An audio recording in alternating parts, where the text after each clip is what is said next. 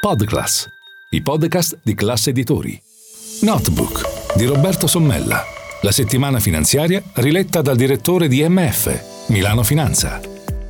Buongiorno, benvenuti a Notebook. In tempi di riapertura delle scuole è il momento anche di dare i voti al governo, ma questa volta lo facciamo dare semplicemente ai dati principali economici e finanziari. Tra poco sarà un anno eh, dalla vittoria elettorale del partito della Presidente del Consiglio Giorgia Meloni e dunque è giusto andare a vedere come sta andando l'economia, come sta andando la finanza. Ebbene, la borsa sta andando molto bene perché negli ultimi eh, 12 mesi, appunto da quando c'è stata la vittoria elettorale il 24 settembre, quindi quasi un anno del 2022, l'indice Fuzzi Mib è aumentato di quasi il 34%. Non così andò nel primo anno eh, di governo Draghi in cui il Fuzzi Mib sì è cresciuto ma soltanto del 12%. Sta andando anche molto bene lo spread che rimane sotto controllo, molto di più di come andò nei primi 12 mesi del governo dell'ex banchiere centrale, complice anche l'aumento dei tassi di interesse. Ma l'elemento che accomuna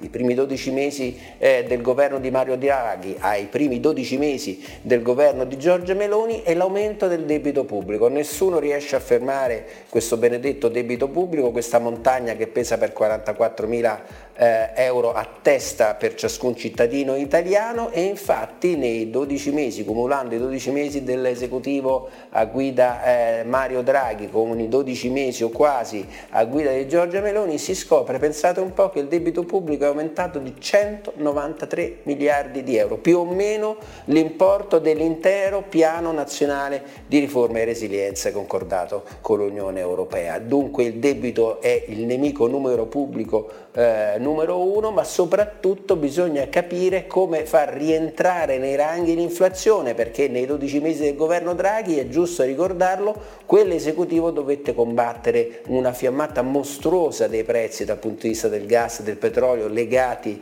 allo scoppio, all'invasione da parte della Russia dell'Ucraina che portò a prezzi impossibili appunto gli idrocarburi che si sono molto ridotti nei primi 12 mesi del governo Meloni, ma l'inflazione resta sempre molto alta. Eh, è andata bene nei primi 12 mesi anche la, l'impatto economico, anche se il PIL si sta riducendo e la crescita dei 12 mesi è poco nell'ordine dello 0,2%, andò molto bene nei 12 mesi del governo Draghi invece il PIL perché crebbe del 5%, ma questa è un'altra storia perché alle spalle aveva il Covid e quindi la stasi economica, il grande rimbalzo che ci fu nel 2021. La realtà è sempre dunque a doppia faccia, c'è un bicchiere che può essere mezzo pieno o anche mezzo, eh, o anche mezzo vuoto, ma indubbiamente la realtà di fatti è che questo debito pubblico è incontenibile e in qualche modo qualsiasi governo dovrà prima o poi tagliarlo e contenerlo.